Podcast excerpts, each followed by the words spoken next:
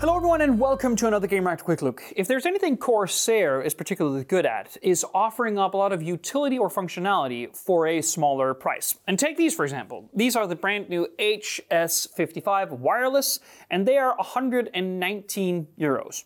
That is not nothing, but it is actually not that much for a headset which works both with PC and Mac and which works completely wirelessly at that. And it doesn't just work with a regular 2.4 gigahertz dongle. No, this also supports 5.2 Bluetooth, which is great, and it does that with Dolby 7.1 surround. So already we're in a good place in terms of offering you up more for what you usually would consider less. So that is absolutely great news already.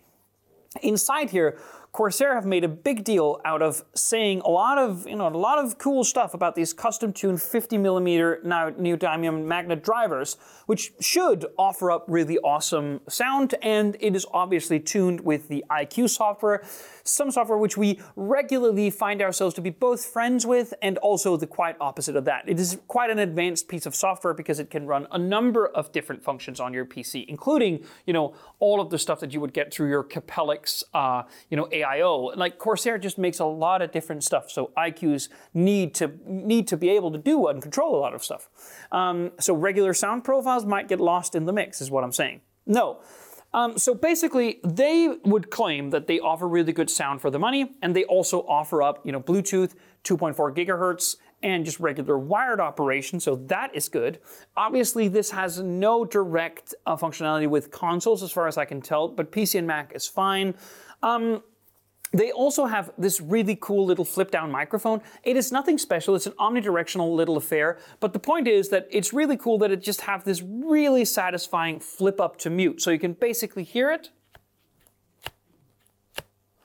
that basically means that you know you can hear it when you're wearing the headset when there is a mute, and it just feels very satisfying to click it down or click it up. Again, nothing innovative or completely breathtaking, but functional, and that seems to be the general theme here. Now, it is also light. It's 266 grams, which really isn't a lot, and it's also more flexible than a lot of the other headsets that we've had here on the show. Um, so flexible, 266 grams, which is great.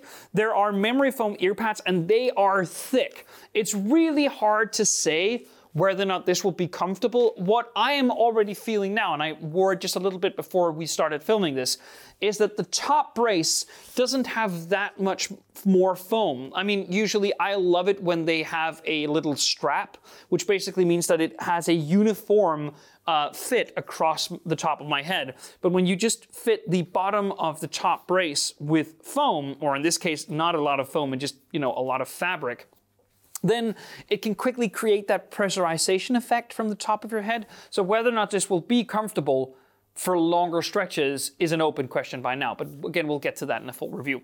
Um, this will quick charge, something re- relatively new we're seeing in headsets. That means six hours of battery life um, in well. not too long, basically, but it does have quick charge, and it will run you around 24 hours full on a single charge, which is okay. I mean, we're seeing those new HyperX headsets which claims like hundreds of hours, so 24 is a bit of a mixed bag, but obviously this is cheaper. 119 euros isn't that much money. So we'll be reviewing this and get back to you with a full verdict. Thank you so much for watching. See you on the next one.